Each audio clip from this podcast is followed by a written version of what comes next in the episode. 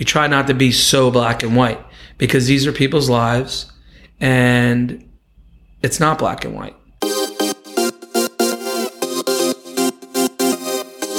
This is Tom Carvelli here with Erin Carvelli with another episode of Mortgage Cast. Today is a special episode. We are joined by one of Greenway's illustrious leaders, second in command, Vice President John Morrow. John, welcome and thank you for taking the time out of what Erin and I know is always a busy and hectic day. Good morning. Thank you for having me here. So I think we'll jump around a lot. Okay. I have some, I have like a, a bunch of questions and topics here, but I think, uh, I think a good place to start is about how much coffee you drink. About 48 ounces a day. 48. Okay. And I, I just made you a cup of coffee. That makes how many you've had up until I've only had a cup prior to coming today. Little busy this morning. I have a sense that that many of our clients don't really have any idea about the, how people in the mortgage business get to where they are. So, you know, I'd be interested in hearing about your path to where you are today. Like, how did you start off? Did you think you always wanted to be in the mortgage business? Wh- What what brought you to where you are right now? Well, I certainly never thought I was going to be in the mortgage industry. Graduated college with a psychology major. Went on to get my Series 7 as a stockbroker that following month. So I graduated college in May. I was a stockbroker in June. Unfortunately, I worked at a very uh, boiler room type of, of place, which I had uh, I didn't really like how that was going. So uh, a friend of mine who was already in the mortgage business uh, said, "Why don't you try the mortgage industry?" So in November of 1988, I interviewed and got a job at Travelers Mortgage, which no longer originates loans, although Travelers Insurance is still around. And uh, that's where it started. But I did not go to college saying I'm going to be a mortgage rep. And then I was in sales uh, for many, many years. I got in the industry in 88 and I was in sales probably to until 1998, something like that. And I've always took interest in learning more than just sales. I've always had interest in operations, the secondary side of the business, the securitization of loans and selling them out into the correspondent market or Fannie Direct. I've just always wanted to know as much as possible. And fortunately, some of the uh, people that I worked with were willing to teach me the, these things. So eventually, I became uh, a vice president with more responsibility at um, at a lending institution. And when the industry collapsed in 2008 ish, um, I had to seek other opportunities. And uh, in 2010, James Pear and myself uh, founded Greenway Mortgage. So you founded a company as right after things collapsed.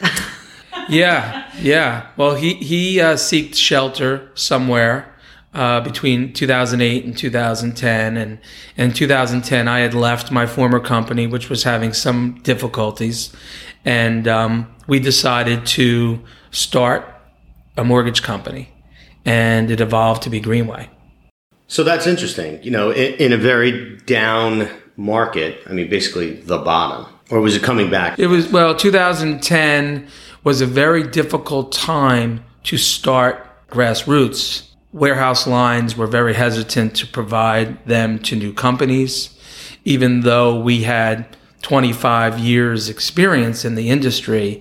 The company did not have a two-year history, so we had to really um, look under rocks to find the appropriate uh, warehouse lines to get started, to get the approvals from the national investors or correspondent aggregators, which we leveraged some of our uh, long-term relationships, which allowed us to pick up like a Wells Fargo, uh, which really got us started. that was necessary, and that was a leverage of of um, long-term relationships. There's a lot of lingo here, and I'd like to sort of jump into that because I, I really do believe that many people think that when they show up to, to closing that, you know, Erin's writing a check out of her personal bank account to fund the mortgage. And so, you know, I'd like from, from a 10,000 foot view, try to get an understanding of the secondary market, the securitization, the Fannie, the Fannie Direct and, and warehouse lines and how all of those things tie together, especially considering, you know, correspondent lending, which is what Greenway does. Well, now we do a little bit of both. Our onset was correspondent lending. You would hear me refer to it as selling to aggregators as well. Basically, in a nutshell, what that is, is the large national institutions like the Wells Fargo's, Chase Banks, etc., uh, are, car- are aggregators for Greenway. We will close and fund the loan following uh, their guidelines, which are traditionally close to Fannie Mae guidelines, maybe with some overlays, and sell them the loan and they purchase it from us. They're aggregators or that's correspondent lending. Direct lending, which is what we're also participating in now, being a Fannie Mae seller servicer, is we bypass the aggregator and we sell straight to the window of Fannie Mae. And that has many, many benefits as well. As far as what a warehouse line is and where the money's coming from in order to provide the borrowers the check at closing, there's many ways it can be done. Some banks just use their own portfolio monies, but most, if not all, mortgage bankers like Greenway uses what's called a warehouse line.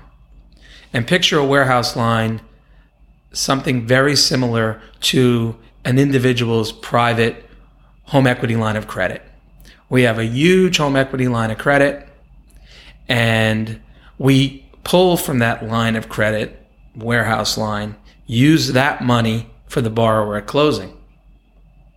Then we package the loan and sell them off, whether it be to Fannie Mae or whether it be to an aggregator or a correspondent lender, and they give us the money back and it's a repeated cycle. When you talk about Fannie, let's talk more about Fannie Direct because I, I, think that that is one of the, the, the future value of the service that we provide at Greenway. So I, I'd really like to have you talk about why it's so important and what benefits there are and what we'll be able to offer to the client. Well, you, you always want the ability to have both be a correspondent lender and a direct seller servicer. Sometimes the pricing to the Fannie Mae window may not be as aggressive as a correspondent lender, depending on that correspondent lender's appetite at that time.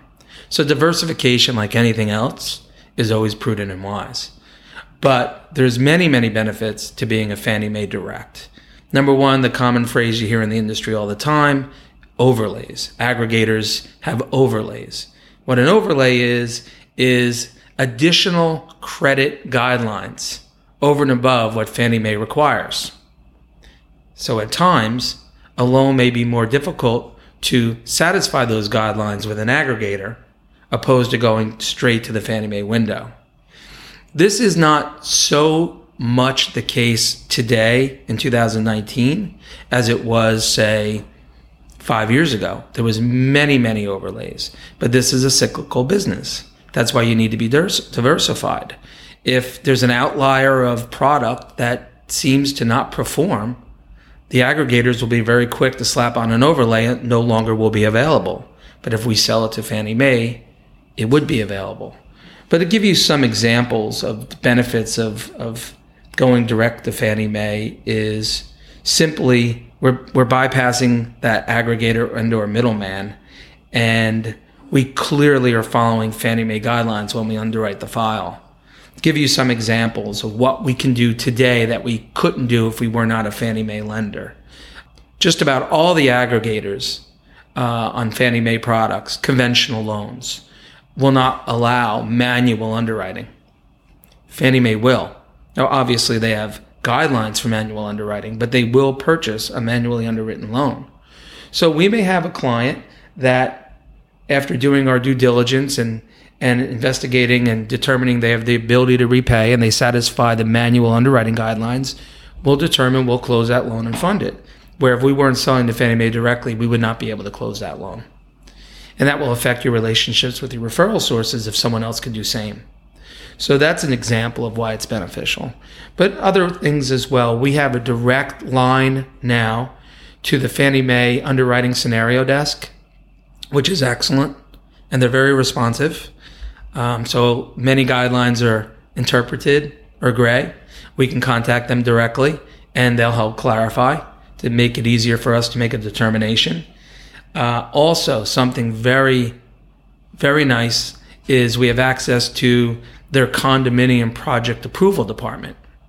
And we can even ask for condominium waivers in many cases. Uh, something we weren't able to do with the with the aggregators. Um, additionally, another another example would be many of our aggregators, correspondent lenders, require all borrowers to have a credit score. Not all of our aggregators, but many of them do. Fannie Mae does not necessarily require that. If one of the borrowers has a credit score under a particular product guideline and we receive an approved eligible, we can sell that loan to Fannie Mae directly. So that's just one example as, as far as selling to Fannie Mae directly, uh, or several examples of selling to Fannie Mae directly uh, is beneficial and should help all our, our business. But also, we're going to be servicing loans as well, which is a, which is also very nice. What this will do is we will have this client in our portfolio making payments to Greenway Mortgage, and we have a long term relationship with that client. And that helps with retention when they decide to refinance or move. You know, we're, we're, we're right in front of them every month when they make their payments. And uh, so that's something nice as well. And it creates value for the company as we build a servicing portfolio. I think also as a loan originator, I, I, do get asked frequently, who am I going to make my payments to? Mm-hmm. And it will be very refreshing and nice to be able to say, just to me, to Greenway Mortgage. That's right. Because they're going to see your face on the statement every month, right? Yes. That's our plan, at least. But yeah, it's a nice thing to have. Now, that does not mean at any time any lender can sell that servicing portfolio because that servicing portfolio is an asset. And companies do it all the time. You know, they may need an injection of money. They sell off that servicing portfolio. They get the liquidity instantly and they use it to expand their business or whatever. So no one can ever say, we're not going to sell your loan, but it's nice to be able to retain the loans. Sure. So, you know, I heard a lot of, you know, cyclical business, being able to diversify. And I think this comes back to one of what what I would call it is one of your core principles because I hear it all the time. And I know that I've always wanted to know more about where you got it, and that's juke and jive. Those are from the high school football days, is what that's from. But you, you seem to have leveraged it into your business acumen and your business sense. And, you know, I, I think it's a very, a val, I guess, a valuable perspective. You know, something it, we refer back to. But yeah, so I, and I use it all the time. Now, right. So. Well, thank you. Uh, I mean, basically, my my philosophy with Juke and Jive, Erin does it with putting loans together. There's always more than one way to accommodate the end result. So, you know, you may start in one direction with a loan and the way the borrower may want it to go, but it's just not feasible based on variable factors, whether it be their qualifications or whatever. But there's usually other ways around it. Juke and jive. Maybe you add another client, another borrower, or something along those lines. So basically, I, I guess my philosophy with Juke and jive, I haven't really had to think about this until this question, is never give up, and there's always more than one way to get a positive end result. Hence Juke and Jive. Hence Juke and Jive. Yeah, and, and, you know, so that brings me back to when you were creating Greenway. I'm sure that that played heavily into that process as well. And you know, I'm curious as to like along with that, what what are the principle principles that you leveraged in developing the company? Like when you and James got out there and said, "All right, we're going to start a mortgage company."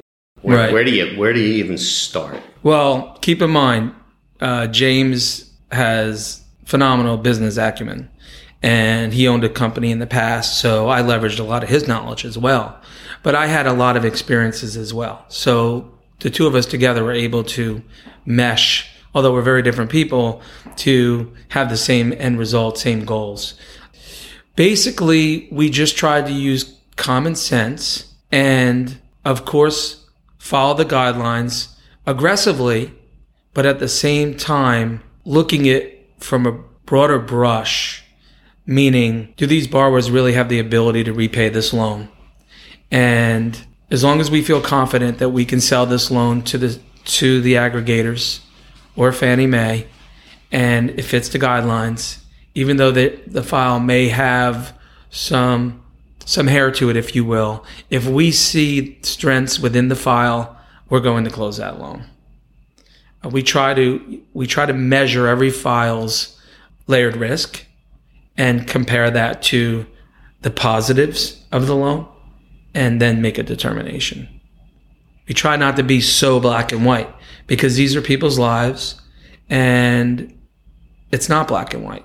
People have different circumstances within their, their lifestyle and their life where they might have had some difficulties in the past, but they overcame them. And you have to have the ability to recognize that and see that they're on a pattern of a good path now and make a good determination. Thank you for that. Now, Greenway is a distributed company. Everybody works everywhere. We have a central office, but you know the underwriters work remotely. Yes, and a lot much of the staff works remotely. Was that a conscious decision when you guys, when you and James went out and said we're going to start Greenway? Did, did you make a conscious decision to say we're going to create this company in a, in a distributed technology based platform? Well, I don't recall if that was the goal on the onset, but a high efficiency, high technology company always was, which they go hand in hand. So generally, speaking, you cannot acquire the best talent if you keep yourself centralized in a specific location. So being able to work remotely allowed us in our minds to acquire better talent than we would be able to if everyone had to drive to the office every day. Additionally, with the technology and embracing technology of the industry, and it's changing as we speak, the industry allows where you can work remotely. And where this was not even common 10 years ago, it's very common now, industry wide. So I think we might have been a little early on adopting the remote type concept, but many of our competitors since joined us because of technology. But I'm not so sure it was an initial goal, it just evolved that way when you're interviewing somebody and you know that person is an outstanding talent, but they cannot commute to the office every day, why wouldn't you just have them work remotely? And it's just better in general. People, you actually get more work out of an individual when they don't have to travel commute times of an hour or two each day. Uh, and they can spend more time with their family or working it just creates a better positive environment in our in our eyes. Sure, work life balance. Yeah, and drawing on a greater pool of talent. And Erin and I obviously agree with this. You know, we manage our own team of people, and you know, our sales coordinator definitely is more productive, much happier working remotely. Agreed. As with anything, I'm sure there's some trade off. So, w- what do you see as hurdles working remotely? Yeah. Well, the industry is, still has lots of brick and mortar standing buildings. And since we work remotely, although we see each other every day, operations through Zoom and or Skype video conferencing, we don't necessarily see the sales every day. So at times when you don't have a brick and mortar, you're not necessarily as physically in touch with all the uh, employees of the company. So that's where we need to focus more on the roundtables that we have, which we'll have quarterly now, and we see the the loan officers quarterly in person. Um, we should probably have Uh, we have done this a few times. You you two actually hosted a party. We should probably have more of those events just so people can interact in person instead of telephone and or video conference uh, in a more casual environment. So if anything, I think it's the balance of trying to juggle that with just trying to be efficient and work. Where when you had a traditional brick and mortar building, the sales guys are coming in, you're seeing them on a more often basis. Thank you. When you think about Greenway, at what are we head head and shoulders above the competition? Well, our catchphrase is experience, efficiency, and integrity. So that was our foundation. We have lots of experience. We try to be the most efficient company and continually strive to be the most efficient company by embracing technologies every day and replacing old and with new. And integrity or honesty. The one thing that we've always thought, and my philosophy always is, is treat your borrowers and for that matter, everyone that works for Greenway the way you would like to be treated. So we're all pretty much the same. Our, our, our competition. We sell a product, but we can make the experience nicer and we can educate the borrower a little more than the next guy. Always be available for them when they have questions and um, just hold ourselves to a higher standard than than oh we just we lent you the money we closed a loan see you. It's more of a long-term relationship. Yeah so one of the one of the principles that Erin and I utilize or have, I think you just said it in not so many words is, you know, high tech, high touch, right? So, you know, we like to leverage technology, but we, we always need to maintain that connection and that service level. So we want to be fast and efficient. We want to, we want to provide a good product and maintain the, the technical aspect and the efficient aspect of it. Educating the clients, very important. All too many loan officers sales people want to just originate the loan, close the loan. But as we know, this is a big decision and a big step for the most people that are obtaining mortgages and it's emotional to many of them, uh, to them as well. So having that, that ability to educate them, answer any questions they may have, make them feel comfortable with this transaction really helps the matter. And they'll remember you in the future. Just being genuine and we're going to send them this podcast too. Great. Where do you see the industry going in the next two years? That's a tough question. We do anticipate, and we're beginning to see it in 2019, rates drop a bit. That's been predicted by a, handful of different forecasters. And um, we're seeing it a little bit now. So we may see a little bit of a refi wave rates should remain stable throughout the year or come down. Um, two years is just hard to tell. It, it's so it's amazing that the mortgage industry, the the horizon is so difficult to see. Hence, it, that's why it's cyclical. I mean, there is a myriad of different products coming out. Non QM is the popular one now, and I do think that it will provide people mortgages that they would not necessarily have qualified for three years ago. And they're the majority of the non QM guidelines, for example, bank statement loans, are prudent when looked at properly. You could see positive cash flow. You can get a very good indication of what uh, the borrower's gross monthly deposits are and get a handle on what their income is.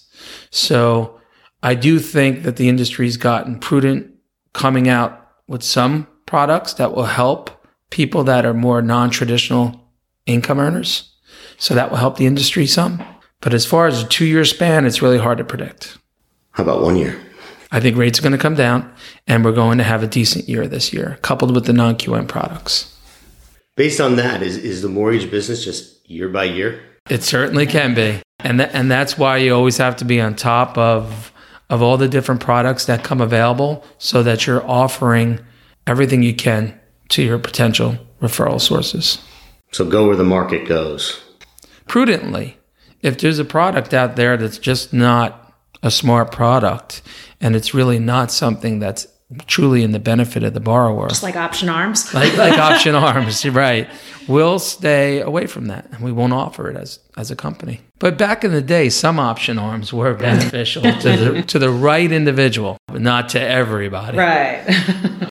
So again, that's the, that's the thing. You know, you, we always have to have our our ear to the market on what's coming out, what's available. Is it a good product? Is it beneficial? Is it going to help our sales? And um, continually improve as a company, which in turn will help our salespeople. Um, there is a prediction that about 30% of our competition will fall out and or merge with other companies within the next 18 months. I've just heard that at a, a very reputable conference. Very interesting. That's a huge number. Yeah. Again, it's a prediction, Sure. but I heard that uh, last month. Erin, do you have any questions? Well, you've covered a lot of ground. Um, I can't say that I have much more. Juke and Jive was on my list too, so I'm glad we covered. I'm glad you're using it. yes, yes, You're welcome. all the time. And I also have another one that I use of yours. The grass may be greener on the other side, but you still need a lawnmower. That's right. I got that one from you as well. John, thank you. I know that I learned some things that that I, I had not known. On the way on the way out, I mean, do you have anything that you that we didn't cover that you want to put out there or say or have anything in closing? Just that I feel strongly that we have the best team in the industry. And uh, I truly would like all our salespeople and, and operational staff understand that. And that I truly feel that way. And I know James does as well. thank you. We agree. Thanks for having me.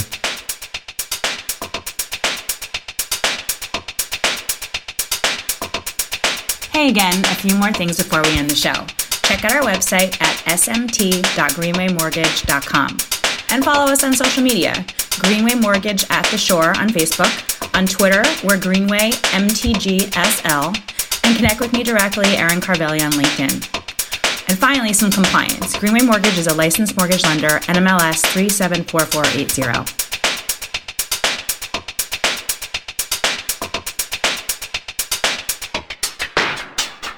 licensed mortgage lender, NMLS 374480.